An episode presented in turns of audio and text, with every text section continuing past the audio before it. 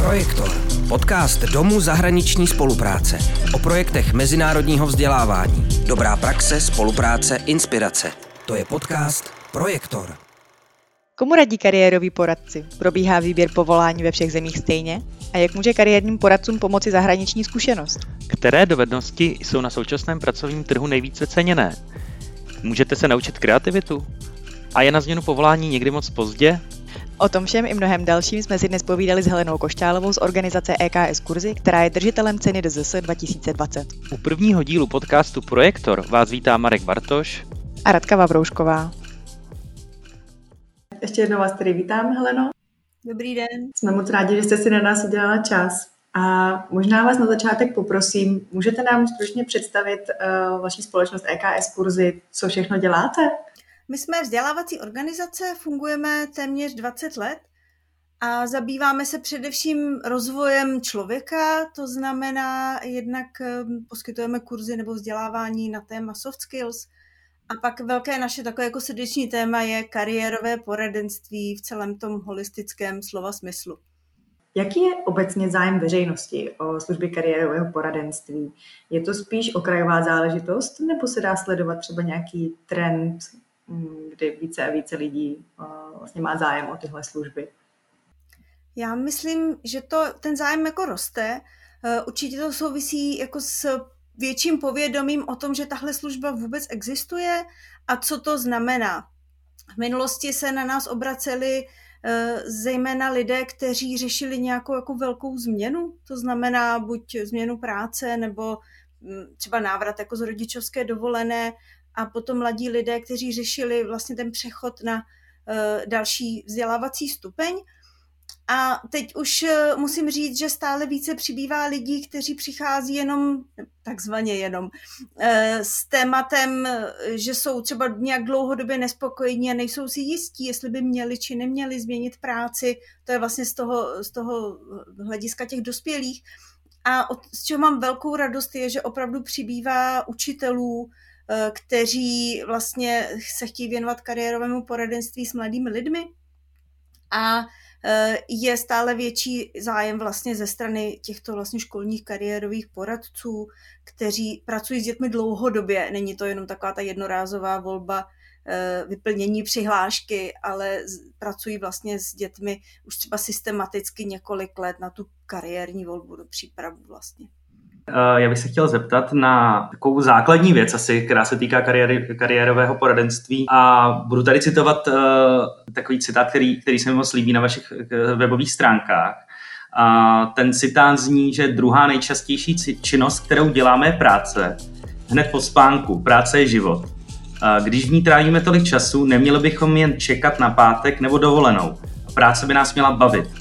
Věříme, že lidé i, i týmy dokážou lépe plnit své sny a vize, když jsou v práci šťastní, angažovaní a motivovaní.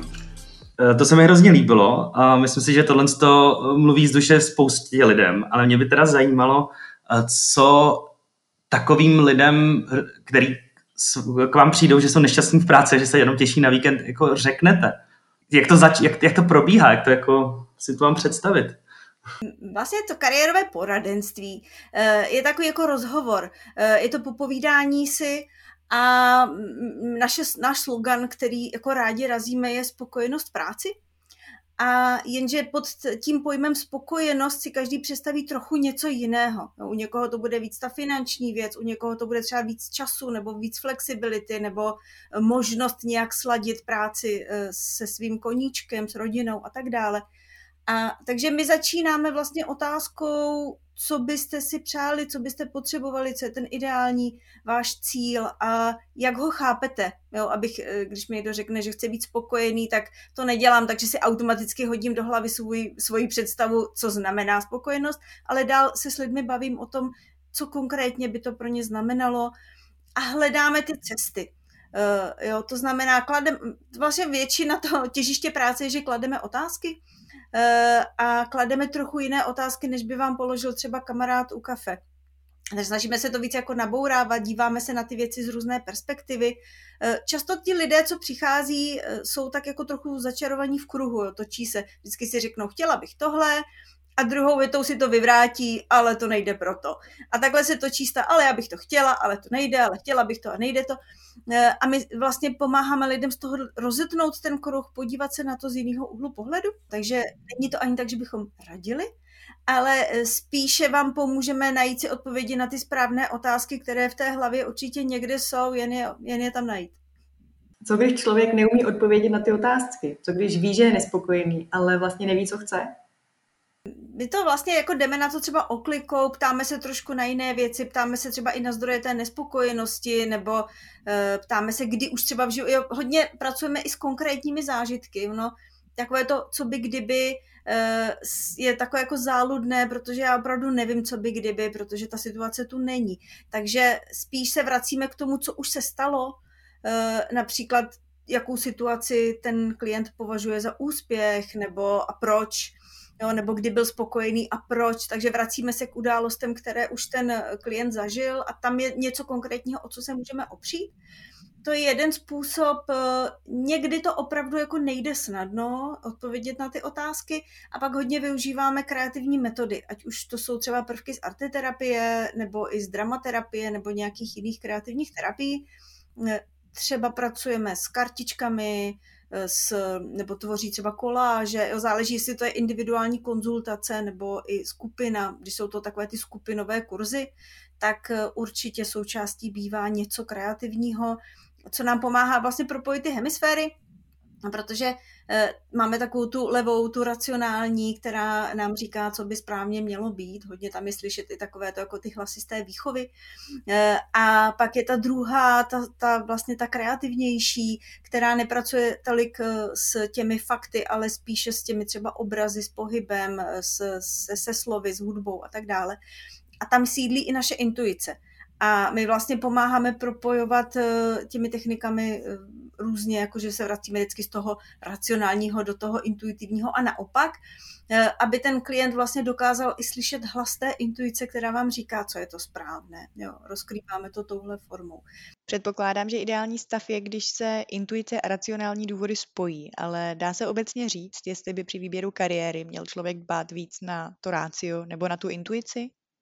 Nedá. Vždycky musíte jako najít balans. Eh, cokoliv, co se týká jako spokojenosti v životě, si myslím, že by mělo být v rovnováze, ať už je to třeba práce versus odpočinek, nebo eh, nějaká jakoby práce hlavou versus třeba možnost být venku nebo manuálně pracovat a tak dále. Všechno by mělo být v rovnováze. A i vlastně to, jestli používáme spíš to racio nebo tu intuici, myslím si, že ani jedna část mozku není lepší, proto nám příroda dala obě. Takže je spíš dobré jako je obě používat, když už je máme k dispozici.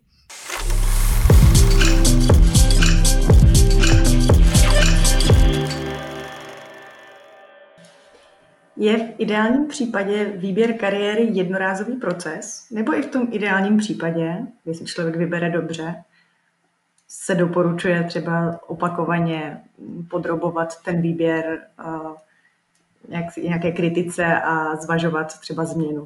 To je eh, dobrá otázka, děkuji. Ehm, já, mně se moc líbí citát jednoho kariérového poradce Johna Krumbolce, který říká, že propojit člověka s kariérou je trefi, jako trefit motýla bumerangem. A protože vlastně obojí se neustále vyvíjí. Vyvíjíme se my eh, a máme určitě jiné potřeby, když nám je 15, 20, 30, 40. A Stejně tak se ale neustále vyvíjí to pracovní prostředí, nemusím chodit daleko, ale už teď zrovna zažíváme celkem turbulentní změny. Nikdy nevíte, co se stane a co to nad tím vaším pracovním místem vlastně udělá.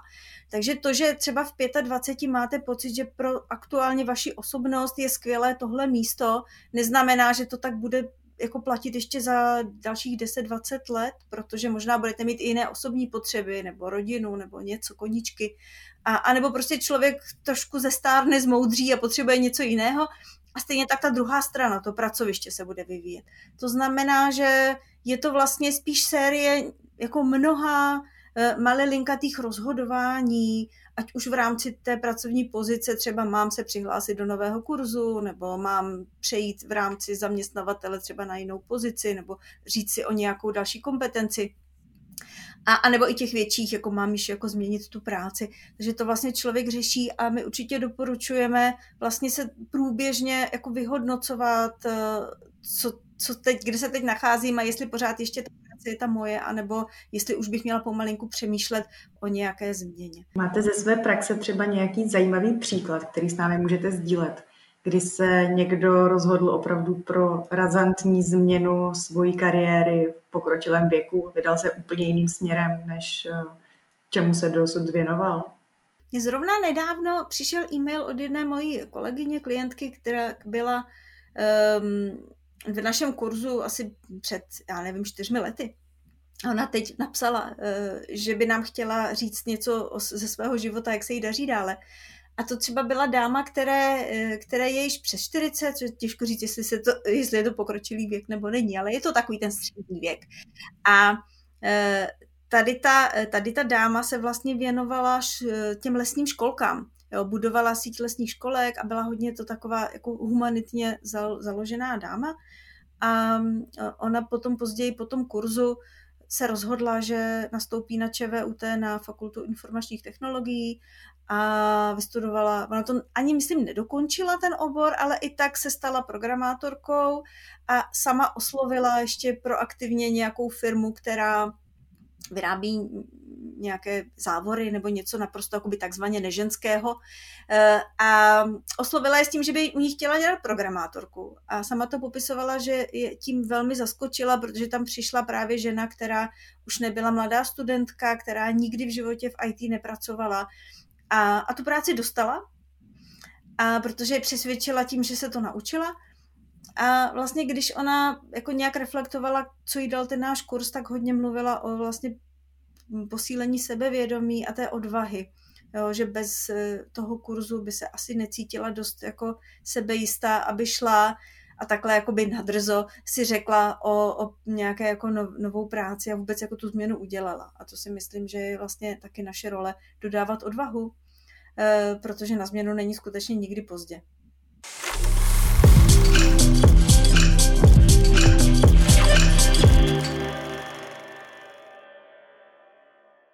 Vy sami, váš tým, jde příkladem a v uplynulém roce jste realizovali projekt Erasmus Plus uh, s názvem Profesionalizace vzdělavatelů v poradenství, za který jste dostali také cenu Domu zahraniční spolupráce, cenu DZS.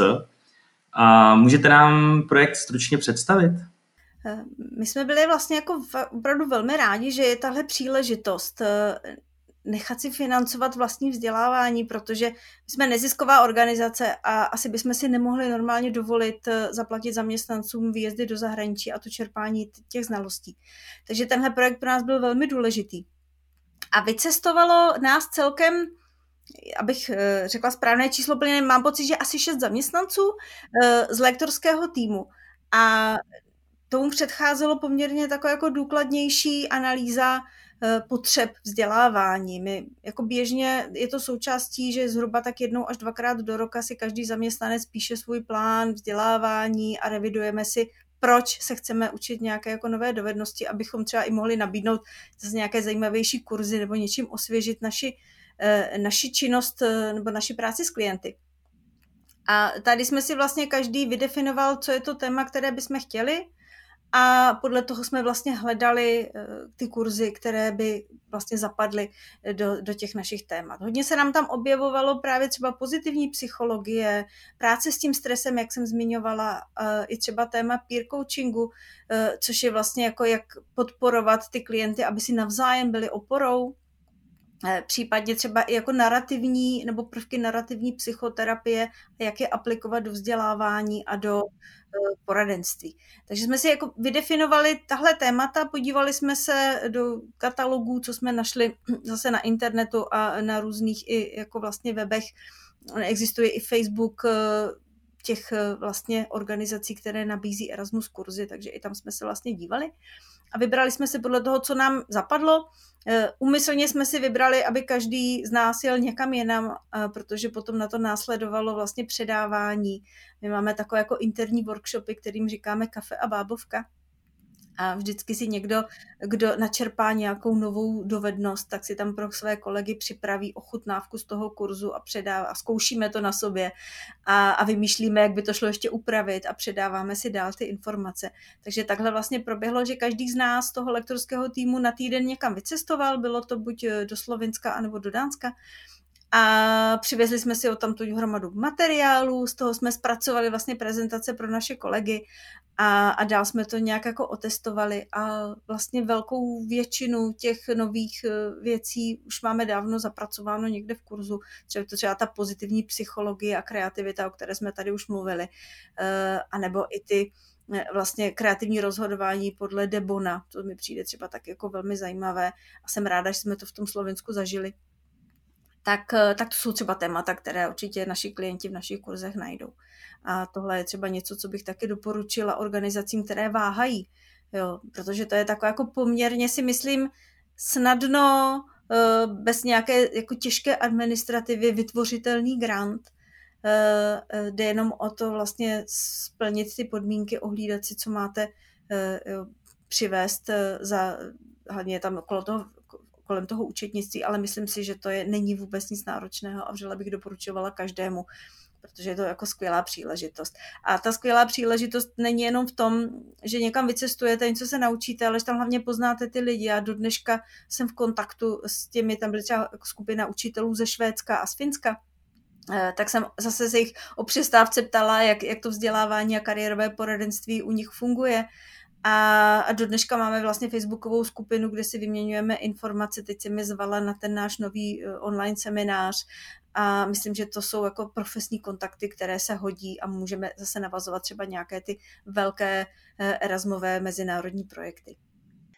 Takže ten projekt, o kterém jsme se teď bavili, to je projekt takzvané klíčové akce 1, projekt mobility osob, ve kterém jste eh, vy sami vyjeli do zahraničí, abyste se vzdělávali. Já ale vím, že vaše organizace má zkušenosti také eh, s účastí na projektech takzvané klíčové akce 2. To jsou projekty spolupráce, kdy se spojíte se zahraničními partnery a společně pracujete na nějakém tématu. Můžete nám říct více o těchto vašich projektech? Tady v tom velkém mezinárodním projektu eh, jsme vlastně hledali úmyslně eh, takové partnery, kteří jsou jako z jiného kontextu než my. A, a to nejenom vlastně z jiné země, ale i vlastně z jiného prostředí. Takže tam máme několik eh, organizací, které jsou univerzitního charakteru, právě protože my jsme taková jako malá organizace, která je hlavně těžiště naší práce, přímá práce s lidmi zatímco oni jsou ti akademici, kteří nesou i ty znalosti a mají mnohem větší vlastně přehled o těch kariérových teorií, o těch kariérových teoriích, protože nám přišlo důležité tohle prostě propojit a najít i ten most mezi tou praxí a tou teorií. Hodně se nám to podařilo, zejména v tom druhém projektu, který teď vlastně bude končit a bude v rámci něj ten eh, online seminář. A tam si myslím, že to byla opravdu jako úžasná jako oboustranná spolupráce, kdy ti naši univerzitní kolegové přinášeli zajímavé know-how a nasměrovali nás na teorie, o kterých jsme ani nevěděli, že existují, nebo příklady dobré praxe třeba eh, z té Británie. A my jsme pro ně zase byli cení tím, že přinášíme tu znalost z praxe a také proto, že hodně využíváme právě ty kreativní metody a naši kolegové se vždycky těšili na workshopy s námi. Eh, říkali, že se těší, až zase se něco nového naučí. Takže i to byl vlastně jako takový ten náš přínos. A my jsme to promítli i do, toho, do té formy toho výzkumu. Tam byla jednak jedna část toho projektu, bylo, že jsme udělali výzkum s žáky, eh, podle čeho si vlastně vybírají eh, další školu, další jako studijní dráhu. A součástí těch výzkumů byly takzvané výzkumné kruhy. A to je poměrně jako inovativní přístup, který nás naučili naši dánští kolegové, my jsme nevěděli, že to existuje, ale právě v minulém projektu ti, též, ti, ti tíž dánové eh, nám to představili, tak jsme říkali, pojďme si to napsat do druhého projektu a vyzkoušíme to.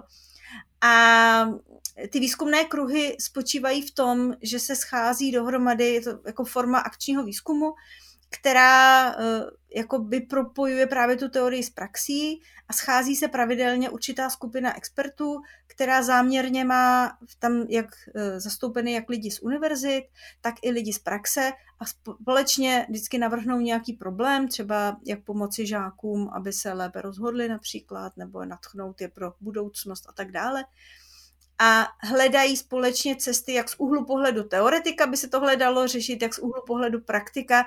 A vlastně to řešení, které z toho vychází, eh, je takové, které se opírá o, nějakou, o nějaké vědění, ale už rovnou jde do té praxe. Je tam ta jistota, že vlastně to nebude jenom nějaká teorie, ale že to, bude, že to určitě ti praktici zvládnou v praxi rovnou realizovat. Takže to je a to mě vlastně přišlo, že jako je skvělá součást tohohle projektu a určitě budeme i informovat o tom, jak to fungovalo a to know-how bychom rádi posílali dál.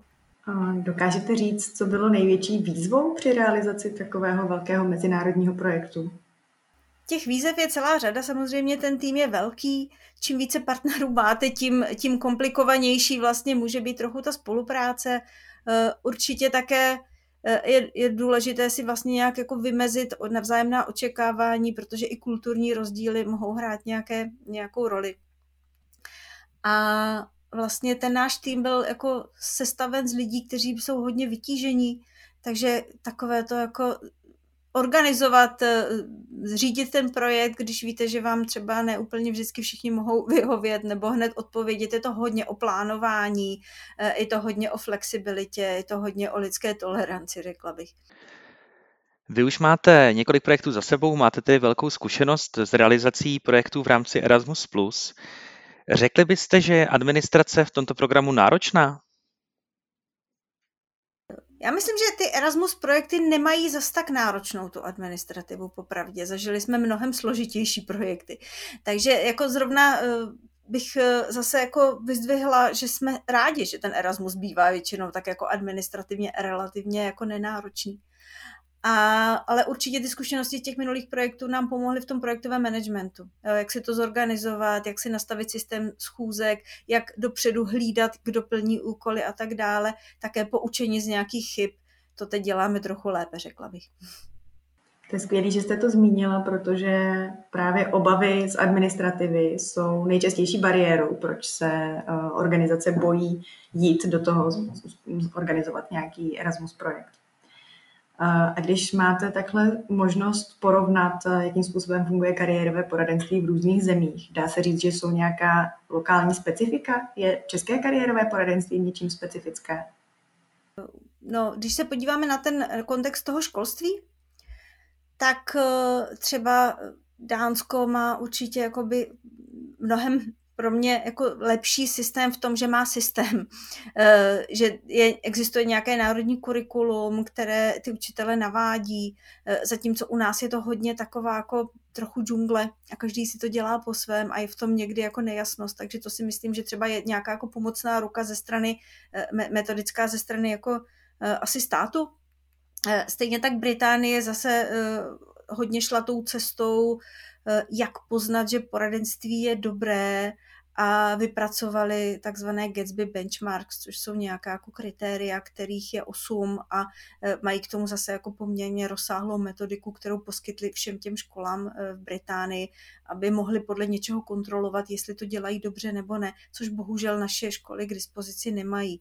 Takže my se snažíme jim právě tohle předávat, aby hm, když už to není jako oficiálně nikde dané k dispozici, tak aby aspoň mohli třeba využít tu inspiraci z toho zahraničí. Takže jsme třeba upravili tyhle materiály, co jsme získali od našich, eh, od našich klientů. Jinak vlastně, co se mi třeba moc líbilo v tom Dánsku, ten přístup, když se bavíme o kariérovém poradenství, tak eh, Zažila jsem také, viděla jsem jako hodně projektů, kde třeba byla, já nevím, druhá šance nebo další šance takovým těm takzvaným dropoutům, kdy mladí lidé, kteří z jakýchkoliv důvodů prostě nedokončili školu, tak jim dali šanci se ještě nějak dodatečně něco dodělávat a, a byly to takové různě upravené programy fakt šité na míru lidem, kteří už tyhle problémy měli. A mně se na tom líbí jako by ta otevřenost, ten optimismus, takové to, e, právě jak vy jste zmiňovala, že u nás je e, ten, ta kariérní, na kariérní volbu nahlíženo jako na něco hrozně fatálního, tak tam to je hodně o tom experimentování takže tam třeba říkali, no tak oni si vyzkouší tenhle program a když zjistí, že to je to nebaví, tak to je vlastně také dobrý výstup. Uh, aspoň teď už vidí, že to nechtějí dělat, jo? že to bylo, jo, takže se i přijímá to, to, to negativní se vlastně přijímá jako do hry, zatímco u nás je to víc o tom neuspěl, protože mu to nešlo. Já myslím, že ten dánský úhel pohledu, stejně tak jako to, že v Dánsku existuje dobrovolný desátý ročník základní školy, kam, což často využívají děti, které si nejsou v, tam, v té devíce jisté, tak jdou ještě na rok někam studovat. A využívali to i, kolego, i děti vlastně mých kolegyň tam z té univerzity právě. Takže jsem měla možnost se bavit i s těmi dětmi. A tam to probíhá třeba tak, že oni si schválně berou úplně jiné předměty, než které by chtěli studovat eh, potom. Takže ta jedna dcera říkala, no já chci jít na eh, přírodovědu a tak teď budu studovat rok výtvarnou výchovu a já nevím, třeba fotbal, eh, protože se chci rozšířit obzory. Jo, u nás si myslím, že je škoda, že příliš brzy ty děti zužujeme. A, a tohle mě třeba přišlo jako krásný úhel pohledu na to. Jo. Takže ty děti se prostě naučí něco dalšího a o to bohatší budou. Hmm. Já teda můžu, můžu tohle to potvrdit, že eh, mě hrozně mrzelo na střední škole, že jsem si nemohl vyzkoušet jiné věci, než jsem byl na, byl jsem na gymnáziu, ale přitom jsem si chtěl třeba zkusit práci se dřevem a nešlo to v rámci školy. A hrozně se mi líbilo, když jsem uh, byl rok na střední škole v Americe, že tam skutečně si člověk mohl vybrat uh, od piana po divadlo a vlastně přesně jak říkáte, zjistil, že se mu to třeba nelíbí, nebaví ho to z nějakého důvodu, ale aspoň si to jako vyzkoušel. To určitě. Jako každému bych přála, aby tuhle možnost měl. Vlastně pro mě i to, to role té školy když se bavíme o kariéru poradenství, je hodně o takovém jako fakt experimentování. Jo. Ta škola by mohla sloužit jako bezpečné hřiště, na které si děti vyzkouší různé aktivity a pak budou s, jistoj, s větší jistotou uh, moci tvrdit, jestli je to tedy baví nebo ne a jestli se tomu chtějí věnovat nebo ne, než o tom rozhodovat v 15 letech na základě naprosto jako teoretických nějakých úvah. Já se ještě zeptám. Uh, Erasmus Plus teď vstupuje do nového programového období a uh, máte tedy dobré zkušenosti s projekty Erasmus Plus. Uh, už máte vymyšleno, jestli, jestli budete žádat o další projekt nebo máte nějaký plán, jak se zapojit dál do Erasmus Plus? Máme, my už máme dokonce vymyšlené téma. už, už to řešíme určitě chceme a chceme se zabývat eh, vlastně tématem kreativity, kterou jsem tady zmiňovala a hodně nás vlastně láká jako proměnlivost světa práce, to, jak vlastně robotizace, automatizace ovlivní eh, vlastně požadavky na kompetence. A víme, že jedna z těch kompetencí, která bude do budoucna potřeba, je kreativita. A tak bychom rádi vlastně se věnovali eh, tomu, jak naučit kariérové poradce být kreativní a vystoupit ze své komfortní zóny, aby byli schopni potom tohle nabídnout svým klientům. Takže v kostce tohle je něco, co bychom chtěli. Eh, máme dokonce už partnery, eh, velmi zajímavé ze zahraničí, kteří kreativně pracují a chtěli bychom také přenést vlastně zkušenosti i z jiných oborů, nejenom kariérového poradenství, ale třeba jiných pomáhajících profesí, Eh, aby se to zase přetavilo do toho kontextu poradenství. V kostce tohle je to téma, kterým bychom se chtěli zabývat dále. To zní skvěle, tak to my už se těšíme. Těšíme se na výstupy. tak jo, jestli, jestli vás ještě napadá něco, co byste chtěla určitě zmínit a my jsme se nezeptali, co byste chtěla předat? Já myslím, že už mě asi nic v tuhle chvíli nenapadá, kromě toho, že bych asi ráda ještě jednou možná pozvala eh, na ten mezinárodní seminář, protože myslím si, že to je skvělá příležitost. Eh, nás ta covidová doba dohnala k tomu, že původně eh, osobní seminář, kde mělo být asi jenom 50 účastníků, bude online a tím ho vlastně otevíráme pro neomezený počet lidí. Eh, a tím vlastně může i přijít nebo zúčastnit se takhle eh, větší množství těch našich zahraničních partnerů. Takže považuji vlastně za docela skvělou příležitost a chtěla bych pozvat eh, Vlastně to téma je, jak se nezbláznit v dnešní bláznivé době. A budeme tam hodně reflektovat právě zkušenosti z té, toho posledního roku a dávat to do kontextu kariérového poradenství. Eh, veškeré informace o tomhle online semináři jsou na našich webových stránkách, to je ekskurzy.cz a mm, je to zdarma, takže srdečně zveme každého. Super. Tak moc děkujeme za celý rozhovor a za skvělou pozvánku. Věřím, že určitě nalákáme spoustu lidí a budeme se těšit snad zase někdy příště na setkání, třeba i naživo, nejenom takhle na dálku. Budu moc ráda a taky děkuji za pozvání a za příjemné popovídání. Naschledanou. Děkujeme, že jste poslouchali náš podcast Projektor. Další díly najdete na podcastových aplikacích a webu dzs.cz.